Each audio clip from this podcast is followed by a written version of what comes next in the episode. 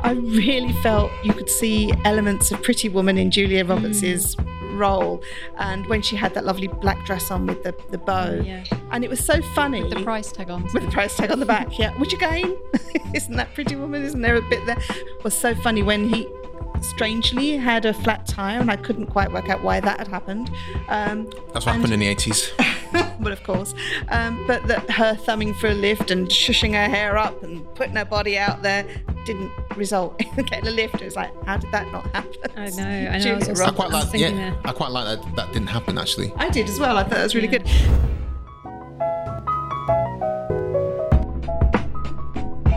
Hey everybody, and welcome to this episode of Flix Watcher podcast. Today we're joined by Susie Hi there. and Sarah May, Hello. and we're going to be talking about the 80s classic. Well, we'll we'll discuss whether it's a classic or not. Mystic Pizza. Thank you, as always, to the mighty people for the mighty, mighty tunes. And thanks to Ben from Rockwood Audio for his awesome editing skills. Please do remember to write a review and rate us on Apple Podcasts and anywhere you can do where you listen to the podcast because it really does help us. And you can join in the conversation with us on Twitter At FlixWatcherPod and on Instagram at FlixWatcher.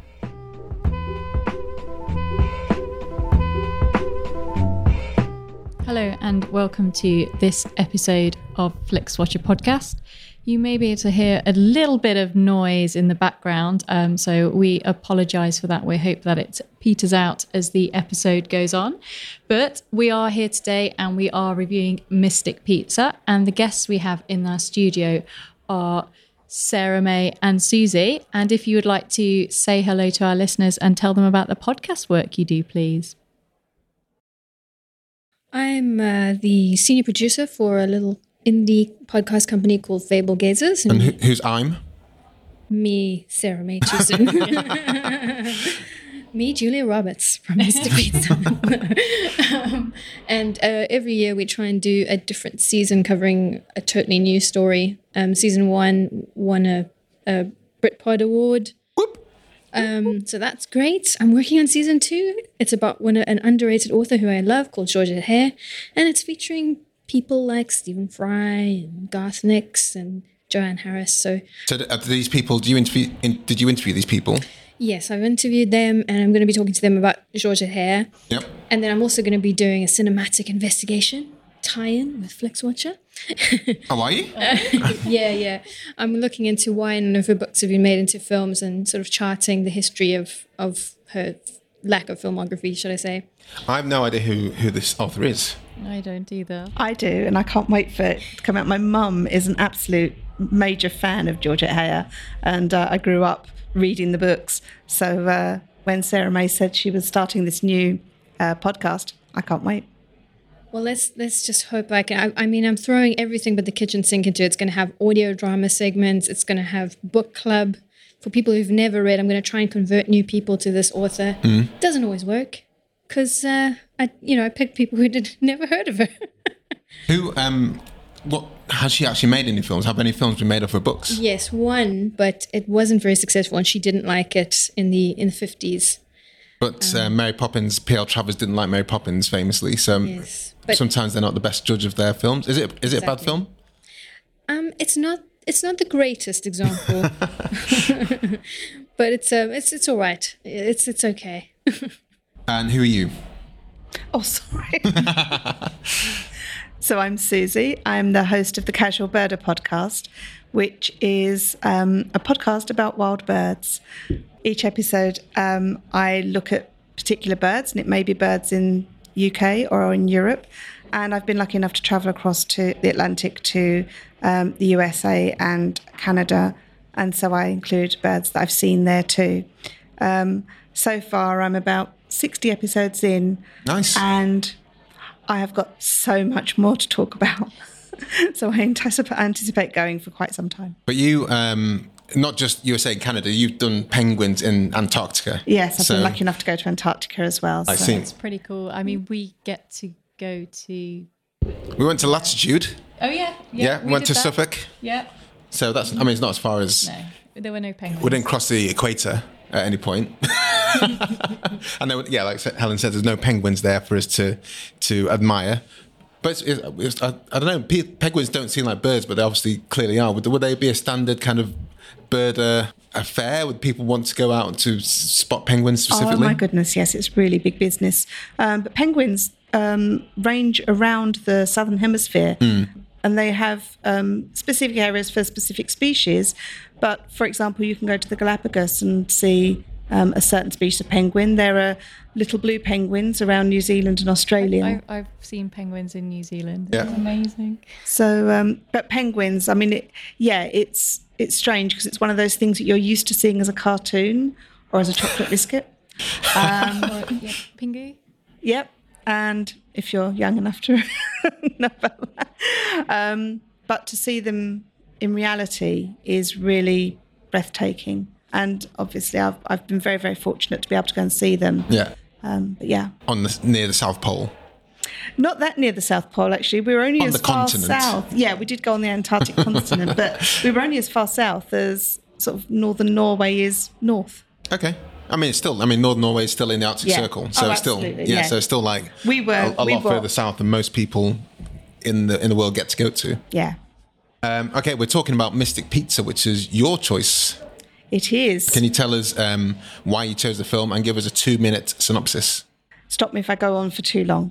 So, Mystic Pizza was not my first choice of film to recommend for this show, but quite a few of the other shows that I picked had already been used. Um, but it was a show that I saw. I didn't see this in the cinema. I saw it when it was already out on video. But I was, um, I was probably about the age of the stars in the film, and it resonated very highly with me. And I've seen it probably only about five or six times over the years, but I have a really soft spot in my heart for it. And I even went to Mystic in Connecticut when I was over in New England because I'd seen the film and wanted to see the pizza place. You're you're quite um, a, an avid traveller for your for your hobbies, aren't you? You go to the podcast festivals across the world. You'll travel to Antarctica to to uh, check out little birds. And Did you'll- have the pizza? No, we didn't stop. I don't know why we didn't stop. Is there a- it's bizarre. Is there is there a pizza place in Mystic Pizza? There is, there is, there is in Mystic. Um, yeah, the uh, the travel side has come from my husband, though. I I never expected to travel as far as I have or as much as I have. He's the he's the real traveller. Um, it's only in recent years that I've started branching out a bit more for the podcast and for my my podcast likes. But in terms of nature, um, because he's really into landscape photography, that's why we we travel. Nice. Helen, what were your thoughts on Mystic Pizza? Um. So yeah, I ha- I knew about this film, but I had never seen it. Um. So I was quite happy that you picked it because it could be gave me an excuse to see it. It's been one of the ones that I was sort of like, oh, I should probably give that a go. Um. And yeah, I, I really enjoyed it. I um. I really like the uh, the three main characters in it. Um, trying to remember their their names. We've got Julia Roberts is Daisy. Daisy. Uh, Oh, sorry, I forgot to ask. We forgot to, Yeah, yeah, I like- yeah. We, we jumped to the synopsis. Yeah, Yeah, I was like, shall I go back to the synopsis? Yeah, it should. I apologise. No, it's fine. Yeah, okay, can- so What happens in What up. happens in Mystic Pizza? So the tagline for the film is three teenage girls come of age while working at a pizza parlor in the Connecticut town of Mystic. And I didn't really feel like that was such a great tagline. I mean, it's not really one that would make you think, yeah, I've really got to see this film. Um, I think the story goes deeper than that. It's about, it follows the lives over one summer of two teenage sisters and their friend Jojo. And it opens with Jojo's wedding. Jojo is a modern woman, but trapped in the traditions of her town. And you can tell as the wedding is happening, it all looks very traditional, but she's clearly uncomfortable. And she faints at a crucial spot, and that stops the wedding. And then it kind of follows the fallout from that, and then what the what the friends all want out of life, and it follows their story through that summer. So Daisy, played by Julia Roberts, is the older of the two sisters, and she is um, someone who wants to get out of the town but recognizes that her options are limited. And I think she's learned to play on her her natural attributes, her beauty, her style, and her um, sense of uh, what she wants to get, and she's extremely popular with with people. Um, Kat is her sister, younger sister, and she's quite bookish, whereas Daisy is flamboyant and and will um, smokes and drinks and plays pool. Um, Kat is uh, much more thinking about the fact that she's got a scholarship to Yale. She's the good girl. She does everything that you would expect a good teenage girl to do, and dresses much more demurely. And Jojo is just an amazing character. She, you know, you think she's going to have this traditional wedding, but she is such a free spirit and wants she wants life on her terms. And how the three of them go through this summer, um, influencing each other, trying to find their way in the world, and uh, and the resolutions that come out. And it's just a fun, fun film. And you're saying, Helen, you hadn't seen it before, but um, was it? You, it was on your radar. Was it at the time? At the, was it on your radar during the '80s, or was it? Um, did it come into your radar later on in life? Uh, later on in life, um, definitely, probably not in 80s as much because um, I'm not a huge fan of Julia Roberts. So it wasn't like I was a huge fan of hers when I was growing up. Um, but I do kind of like films like A League of Their Own, so female romantic comedies like that. But I, I really enjoyed it, and I think I think it's aged really well. Uh, like you were saying, you know, um, Lili Taylor is JoJo, and she kind of rejects sort of the ideas of marriage. And um, Julia Roberts is really great in this. She's a little bit slutty. She swears. She plays pool, uh, but she's also she's street smart, um, even if she's not book smart. And you know, she ends up sort of seeing this uh, preppy guy, but she challenges him on a lot of things that you know in normal romantic comedies the characters might not have done. And it's it's just really nice. And then also the owner of the the pizza place the famous mystic is kind of this sort of mother of them all as well. And mm. you know she's this woman with her special pizza with her special recipe you know who's running this own business. And her husband is kind of there in the background. So and you've also got the mother of um Kat and Daisy, who, um, you know, she kind of looks like she's probably brought them up on her own, and she works with lobsters. Lobsters feature quite a lot in this, so it's it's a really kind of empowering film for female characters who have been written really well and don't really rely too much on lazy teenage stereotypes or kind of like the usual stereotypes for films of this era. Uh, so, um, Sarah, have you seen this before? Yeah, I saw it um, when I was sort of much younger, sort of nine, ten, or something like that. Um, and I, I just think I saw it on video or something. Um, and I remember thinking quite fondly of it. I, I, really like Julia Roberts in this. You can definitely tell her sort of early star power because she does, you know, she definitely commands attention.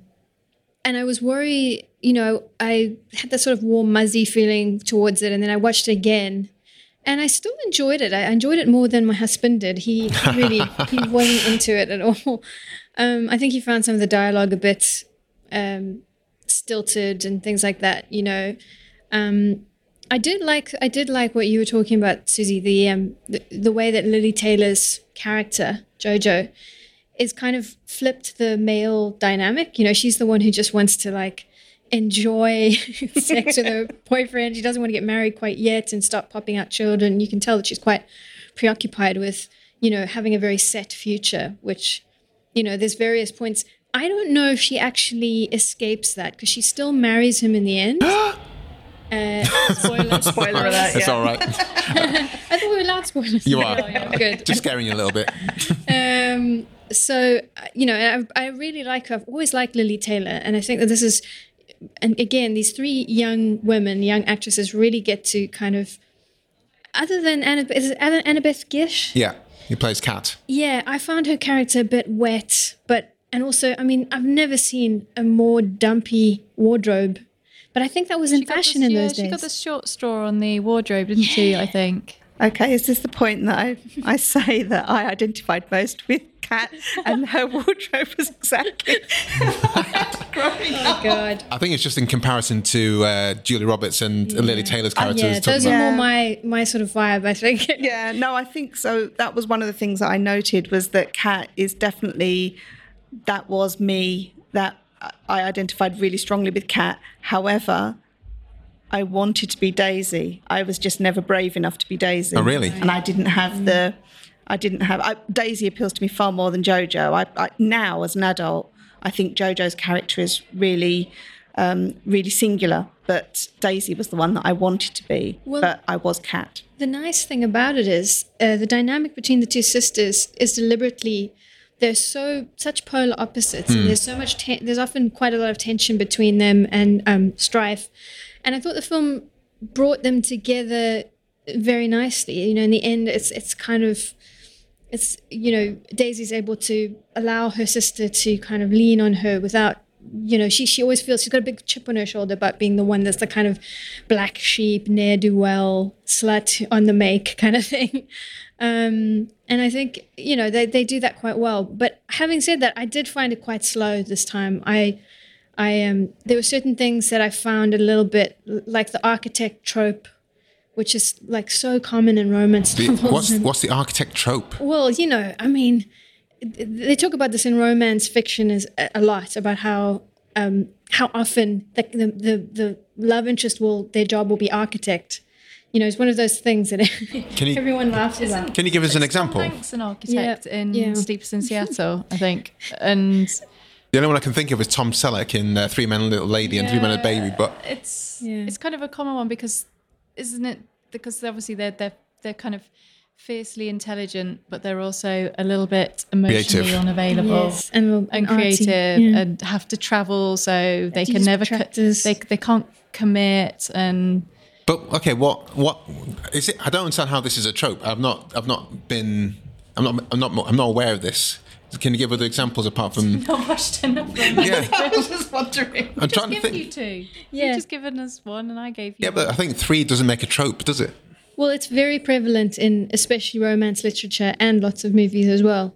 To the point where it's you know people talk about it. Um, I will say um, the one thing that I didn't think aged particularly well are the male male characters in this. I mean, they're all of them are a bit wet and they're not particularly handsome. I mean, if you were to sort of you know fast forward and say like in 1988 was what's his name Vincent uh, Vincent D'Onofrio. D'Onofrio was he ever a romantic lead and like who is Mr. Architect and Preppy Boy because I Yeah, have I've no never- idea who they are. I mean the only the only recognizable male actor in it is Matt Damon making his debut in He's it like 12. yeah, but that that was a, a bit disappointed that you know you've got these really beautiful women and the kind of men they're they're sort of sided with are very unremarkable men. Well, I thought. I mean, Vincent D'Onofrio looks. Yeah, I thought he was quite dishy. compared to what he is a bit weightier now. Yeah. Um, and now he plays the bad guy, the Kingpin in uh, the Marvel Mm. uh, film, sorry, TV universe.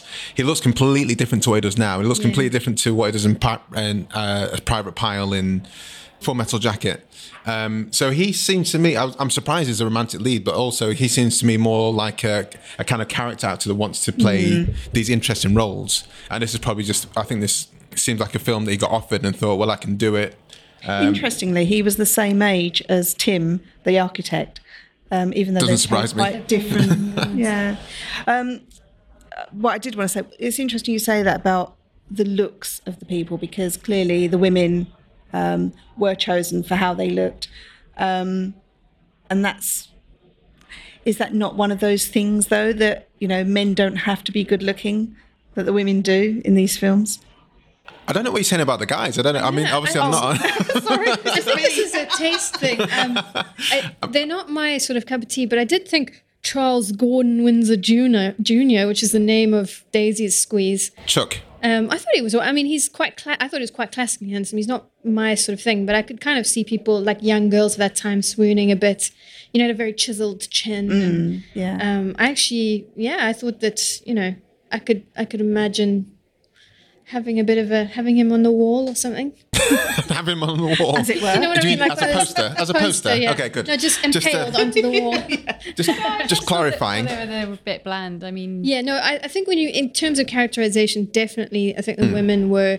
Although um, Bill, uh, Jojo's boyfriend, again, that dynamic was really sweet. The way he was, he was all about like, no, let's go slow. He didn't want to like have sex in their parents' room and whatever. Or on and the floor or anything yeah. like that. And so I think they were playing around with that. Although, I mean, he, There's a couple of missteps, weren't there? Yeah. Because yeah, he had that characteristic, but then then he after slut shames her. yeah, by Yeah. putting info on the boat, and Yeah. I that just she felt lets him have it. She lets him have it. She certainly it. does. Yeah. I mean that's a pivotal part of the film, but but it just seemed really out of character for what he did. Yeah, he lets he, call, he slut shames her um, in such an odd way, but then still says, "I want to marry you." Still, I'm doing this because I want to marry. you. I'm like, how does that make any sense? what I think that for me was like the biggest kind of.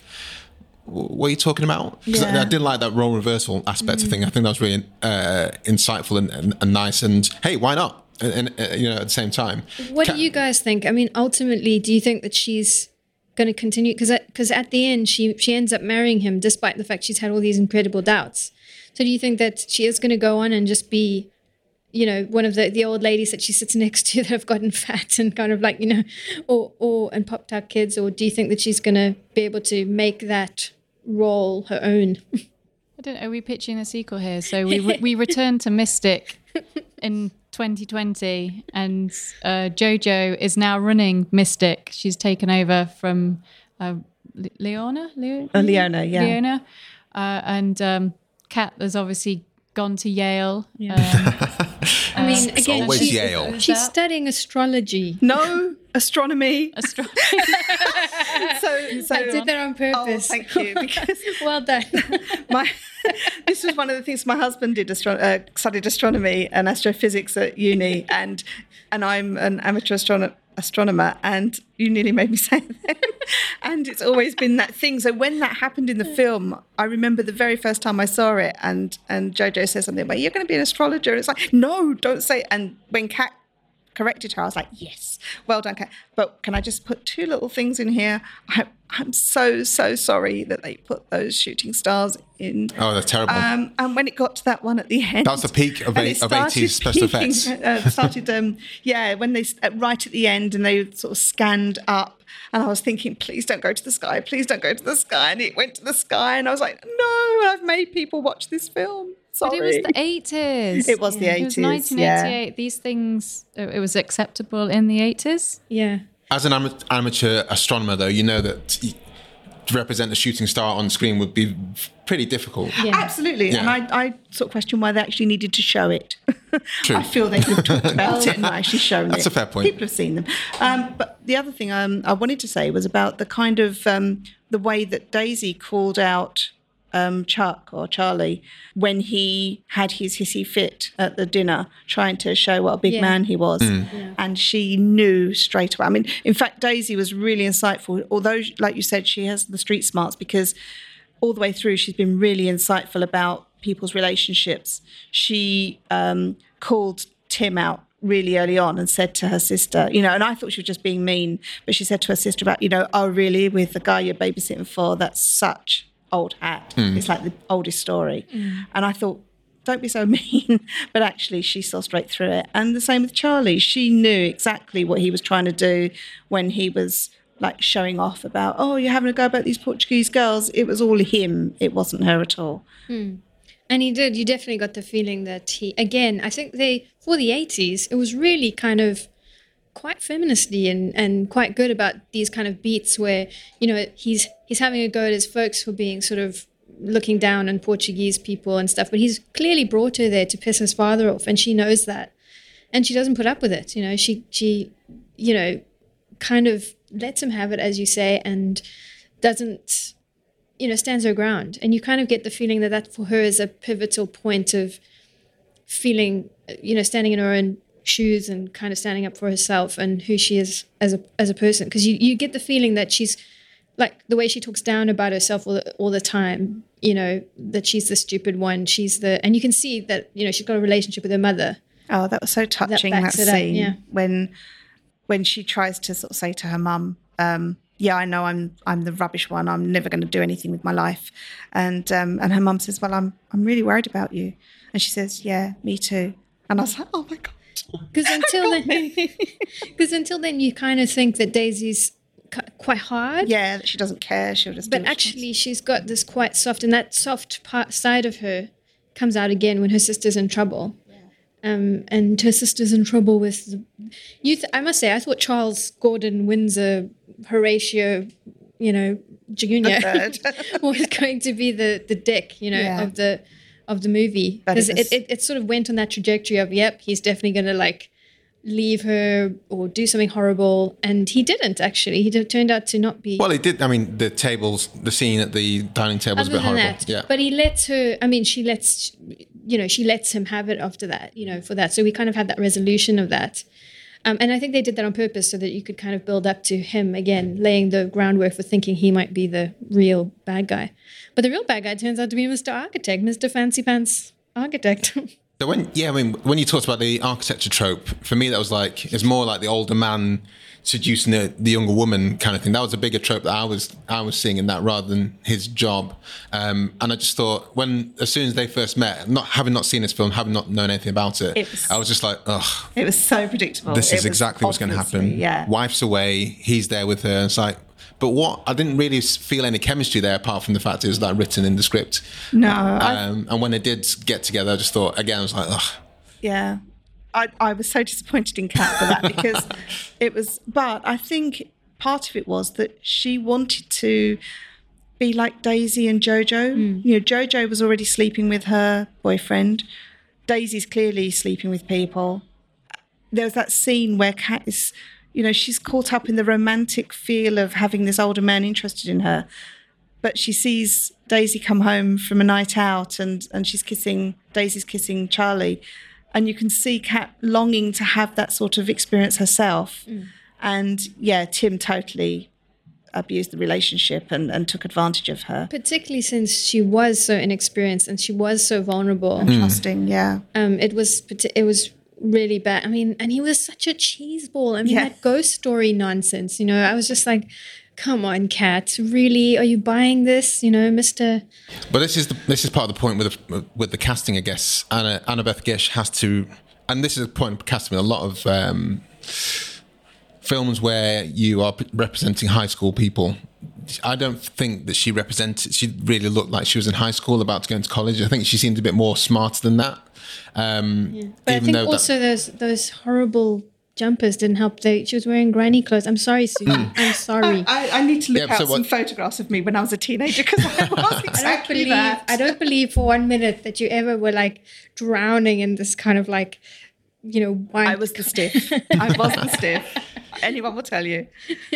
I definitely think it aged her up though. The, yeah, the- it, that it did age her up. Yeah, It's very like a, a sort of what now would be sort of like a middle-aged yachting woman's. I, I I don't know what I'm talking about. I mean, I've never. But no, I mean that that's it because when you see the two girlfriends at the beginning coming into the pub, um, the preppy girlfriends, um, they're dressed exactly like that with the pearls and everything. Oh, there's so many bits of this I'd love to talk about. And I know we're sort of getting tight on time, but I really felt you could see elements of Pretty Woman in Julia Roberts's role, and when she had that lovely black dress on with the the bow, yeah. and it was so funny With the price tag on. with the price tag on the back, yeah. Which again, isn't that Pretty Woman? Isn't there a bit there?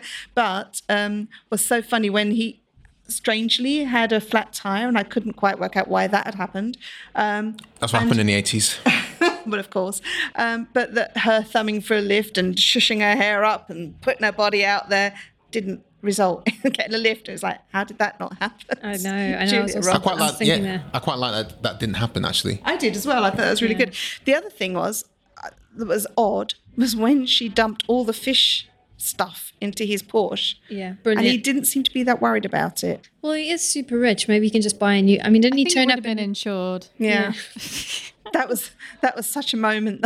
I was like, oh, I can't believe she's going to do that. Daisy, I just, I Yeah. really admire her, her, her impetuousness. I know she she's really good fun actually, and and it is nice seeing the early, you know, someone who becomes such a big big star, hmm. And this very sort of, I mean, she's so strong in this. I mean, I feel like she's there, you know, she's, but I, I do think that does have something to do. One thing the, the film did really really well is building a very believable, immersive world. Like you feel, I believed in that Portuguese community. I believed in, you know, the relationships between uh, Mama Leona and the three girls it's easy to become invested because there there was a lot. I mean, I personally felt the dialogue could have been a little bit sharper, um, a little maybe a few more witty things, you know, something that will make you laugh. But it wasn't really about that. I think it's more about um, enjoying this relationship of these three women and kind of ex- exploring their sexuality and having their ups and downs and things like that. And I think they did that really well. And, and there's definitely chemistry between the three girls. I'm not sure about their love interest, but although I think Vincent D'Onofrio and uh, Lili Taylor had quite a lot of chemistry. I think they did all right, those two. Um, I don't. Before we go to the scores, guys, I'm not. I can't quite understand what they had against Portuguese people. Um, I, for me, I've not known if they're uh, if they're a community that have typically been underserved by America. I don't know why they were like Yeah. the posh people were like, oh, these Portuguese. Well, I think it was also probably more the towny versus the, you know, wealthy people, Right. Kind of thing. That you know, uh, that's she refers to herself. Daisy refers to herself as a townie, and I think that's that's what what it's about. Any any minority will probably just be the one that's looked down on. You know. Sure. I think also they are the ones that dominate the fishing in that area. So um, the preppy style people are not going to be, they're going to be employing those people as their maids, as their um, housekeepers. Yeah, and they all happen to be And, Portuguese. Yeah. Okay, should we head to the scores, guys?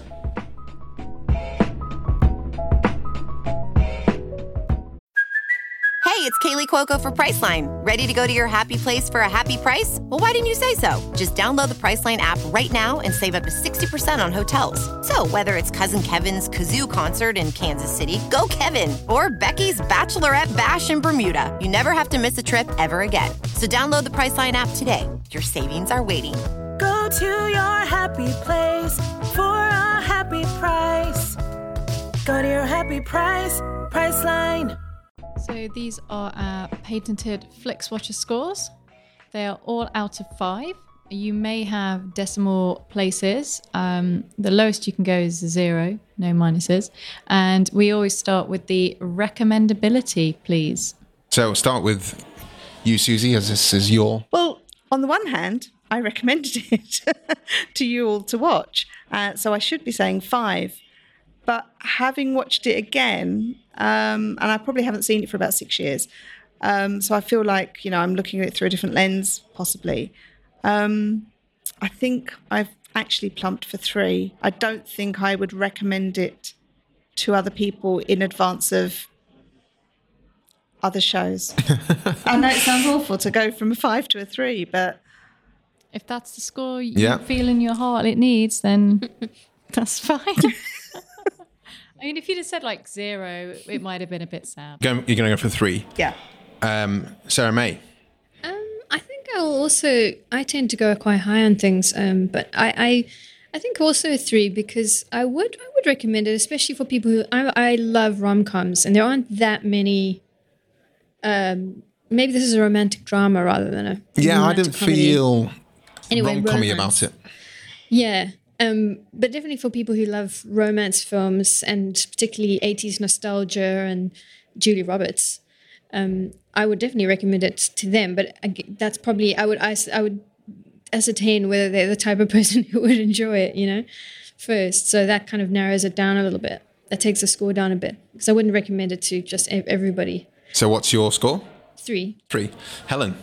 Um, so I'm gonna I'm gonna go a bit higher. Um, I I really thought there was a, a lot here to enjoy, and I don't think that we've even quite cracked making films that are this female centered and kind of you know for its time as well. I was really surprised by it um, and enjoyed it a lot more than I probably anticipated I would. And I, I think if anyone sort of vaguely remembers seeing it or maybe kind of knew about it and seen parts of it, then I, I think it's worth revisiting. I don't think it's aged as bad as I thought it was going to. Hmm. And yeah, some of the dialogue is a bit clunky, and we've already spoken about some of the, the sort of flaws in the in the male characters, but I just think the performance from all three of the female leads are just really lovely, hmm. and I, I I quite enjoyed it. So I'm going to give it a, a four. Sure. Um, I'm going to go for 3.5. You guys seem a bit harder on us, or maybe we're just more used to films that we're less likely to recommend. Um, I can see why I didn't watch this. I knew it existed. Um, didn't watch in the 80s, but I don't think I watched any kind of rom coms in the 80s. Or if I did, I probably wouldn't have understood what was going on or the, or the point of them. So I think I was more comedy and action guys when this kind of came out. I remember Pretty Woman coming out and, and girls liking it, and me just thinking, ugh.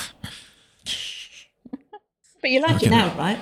I, I don't think I've seen it for 20 years. I don't think I've seen it all the way through, to be perfectly honest with you. Oh my goodness. Um, so, Julia Roberts, you can see this is why she became a star. I think you see you can see a lot of the kind of tropes. I'm like like Helen. I'm not that big a fan of hers. People seem to love her massively. I'm not. I'm kind of like yeah. I think she, this is probably one of her best roles. I yeah, think. I'm, I really, really liked her in this, Hmm. and there's a lot of films that I've seen her in that I find are really, really, really irritating. Yeah. But I think this is a very kind of honest performance from her, and less kind of superstarry. and Yeah, she, exactly. She just feels a, a At ease feels a herself. bit real Yeah. in it. Um, so yeah, let's go to repeat viewing score, Susie. Um, so the, the repeat viewing score was based on how often I would want to watch it again. Yeah. So I mean, given it's a, an 80s film. These kind of films you may have seen lots of times because you love it to bits, or if it's like a new film, it's like your your instinct as to whether you think a you need to or b you will watch it once again. Yeah, so I'm going to say two because I don't think I'm going to seek it out much more Sure. in the future. Sarah May. Um, I think I'm going to give it a three again because I do think it's one of those films that you can rewatch, and especially if you're in the mood for something sort of warm, uh, sparkling performances, you know, that kind of is like a feel. It's definitely a feel good film, and you know, I, I do tend to rewatch things if I if I enjoy them. Did you feel it was a feel good film? Because I mean, I mean, he had the wedding at the end, but then that was for me. It was good like in the sort of cathartic sense Yeah. of like Okay. they've gone through things, they've come out on the other side. Sure. You know, that she's going the- to college to settle down with the And preppy also, guy. you're Forgetting the thing, though. spoiler. Um, the uh, weird restaurant critic does come to Yeah. Mystic, and he tries the pizza, Yes. and that's kind of like a. I mean, I knew that was. I mean, I think e- feel even Did you know that was going to happen from the first? Yeah. I'd kind of forgotten that they'd mentioned that, and then when he came back, I was like, oh yeah, this is the part of the story where they he comes and tries the pizza. he was So that's, great. that's feel. That's kind of feel good. that It is, yeah. actor, whoever he is, um, he he was really cool. Like that, you know, he just really reminded me of like Orson Welles or someone like that. You know, this gourmand who's kind of deigning to come and review this little pizza place. You know, so I thought that was quite fun. Helen, repeat viewing score. So, um, I mean, it's, it is an hour and 44 minutes, which is probably a little bit longer than it, it needs to be. It probably could be made a bit faster by making some of the dialogue a bit snappier. Um, so I think this is definitely something that if it if, if it happened to be on, I would sit down and watch for sure, probably without turning it off. But whether now I've seen it, I'm going to return to it that much, not not that sure. So Um, this was the first time, just to reiterate Yes, for no, you. this is the first time that I can remember seeing it. I don't think I've seen it before. Um, so um, I'm going to go for two as well on that one. Yeah, I'm going to go for one. Um, it's fine ish, but I think there's just better examples of rom coms. Um, if I felt the need to, if I maybe if I watched another Julia Roberts film and thought she's done better, I might revisit it in that in that kind of instance. But other than that, I can't see myself coming back to it. Um, in fact, I'm going to go for point eight. Point eight. Point eight. Wow, wow. Small screen score. Five. Five. Okay. Absolutely worked on the small screen. Sarah May. Um, yeah, I agree. I mean, I'm not going to go that high. just to, just to be uh, 3.5. It definitely works. I'm sure you know just as well as on the big screen. Helen. Uh, yeah, so I, I'm going to go with uh, Susie with a five on this one. So I, I probably say this every time we have quite an old film on that I've never seen before. That it is great that Netflix has all these, um, you know, films that you may have missed, but you've always wanted to see. This is on there if if that is you. Um, and yeah, it really works. I mean, I can't imagine you'd get anything else from it watching it on a larger screen um, and i guess for most people when they would have seen it either uh, you know in the 80s it probably would have been like a borrowed older sister's vhs or maybe late night on TV or something. So yeah, small screen, uh, five. Yeah, I'm also going to go for a five. There's no way I'd watch this in the cinema. There's nothing. I don't think there's anything. It didn't seem TV movie yes, but it also didn't seem cinematic. Cinematic, no. So it was a little bit TV movie, and the soundtrack. Oh my god, yeah, so I don't remember. it. Wow. really awful. Yeah. So Oh, I had to. I'm a child of the 80s. Well, I was Actually, no, I'm a child of the 70s. No, I 100% days. agree. it didn't have um you know like the breakfast club is obviously Yeah. got Didn't have a key song This or- didn't have a key song and um i had to um watch it on uh on an ipad with headphones and I also had the subtitles on, so it came with the subtitles with the songs, and I was like, "These songs are awful. They're really bad." What I was interested to see was the uh, the very first song in the bar was, um, or when it first opened, sorry, was um, one that I knew from KD Lang singing. Uh, Constant craving. no, That's the only. no, one of her earlier ones. That's the only one I Uh, know. It's a country one, um, and I think it was about "Don't Let the Stars Get in Your Eyes." That one. Uh, engagement score, Susie. Well, now engagement is how difficult would it be for me to turn it off if I came across it and it was already on? Well, that's one way you can judge it. Yeah. So whereas I wouldn't necessarily seek it out, if I turned on the TV and it was on, or I happened to be scrolling through and it was on, I'd absolutely sit and watch it all the way through again. Okay. So bizarre, but And that's a Make So- that into a number. four. Sarah May. I'll give it a three. Um, it was quite difficult for me because my husband kept getting up or, coming in, getting up halfway through and huffing around because he really didn't. It, it somehow, for some reason, it, it incensed him. I don't know what it was particularly, and so he kept coming in and like making tea and stuff and huffing about this and that, um, you know, with the film. So I had to sort of tune him out, but I think I was quite engaged. Yeah, so I, I would say three. Helen. So the reason I was watching it on a secondary device is because I happen to have the Ashes on the big TV um, at the same time, so I could kind of watch the film mainly, but also sort of absorb the sport in in the background. So I, I don't. Even It shouldn't have been the other way around. Because with the Ashes, you get the re- you get the replays, don't you, when something good happens? it's something to do with the way that certain devices in the house can only play certain things at one time. Ah, okay. If that makes sense. Um, so um, I, I can't give it. I don't think I can give it anything higher than a three point five, even though I was fully engaged in the story. Um, uh, with one eye, it has to be hundred percent to be anything more than a three point five. I'm going to go for a two here. I was waning. I was waning. Um, yeah, I can't really explain that.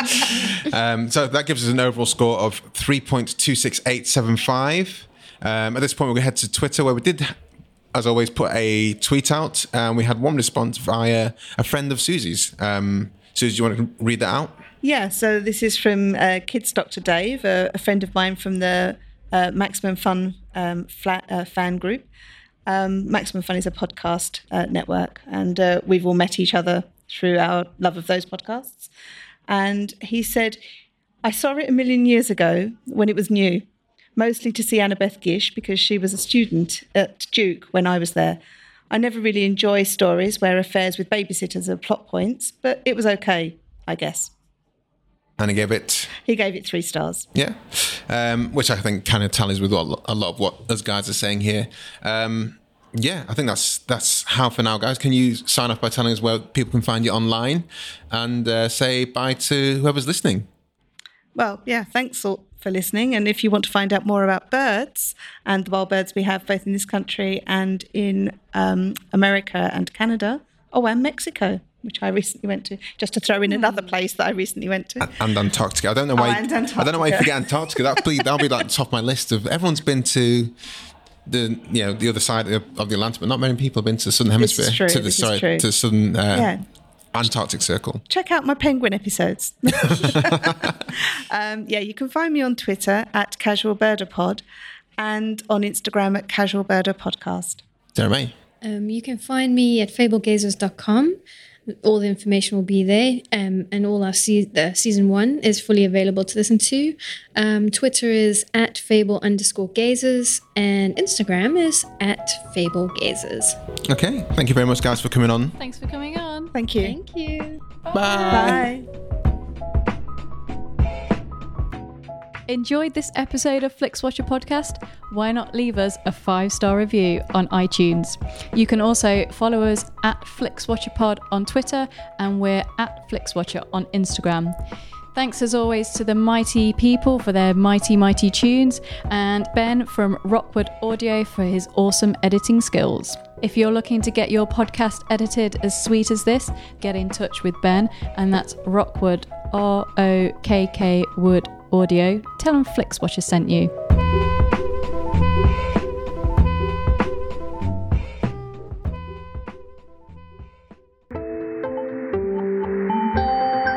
You just heard a stripped media production.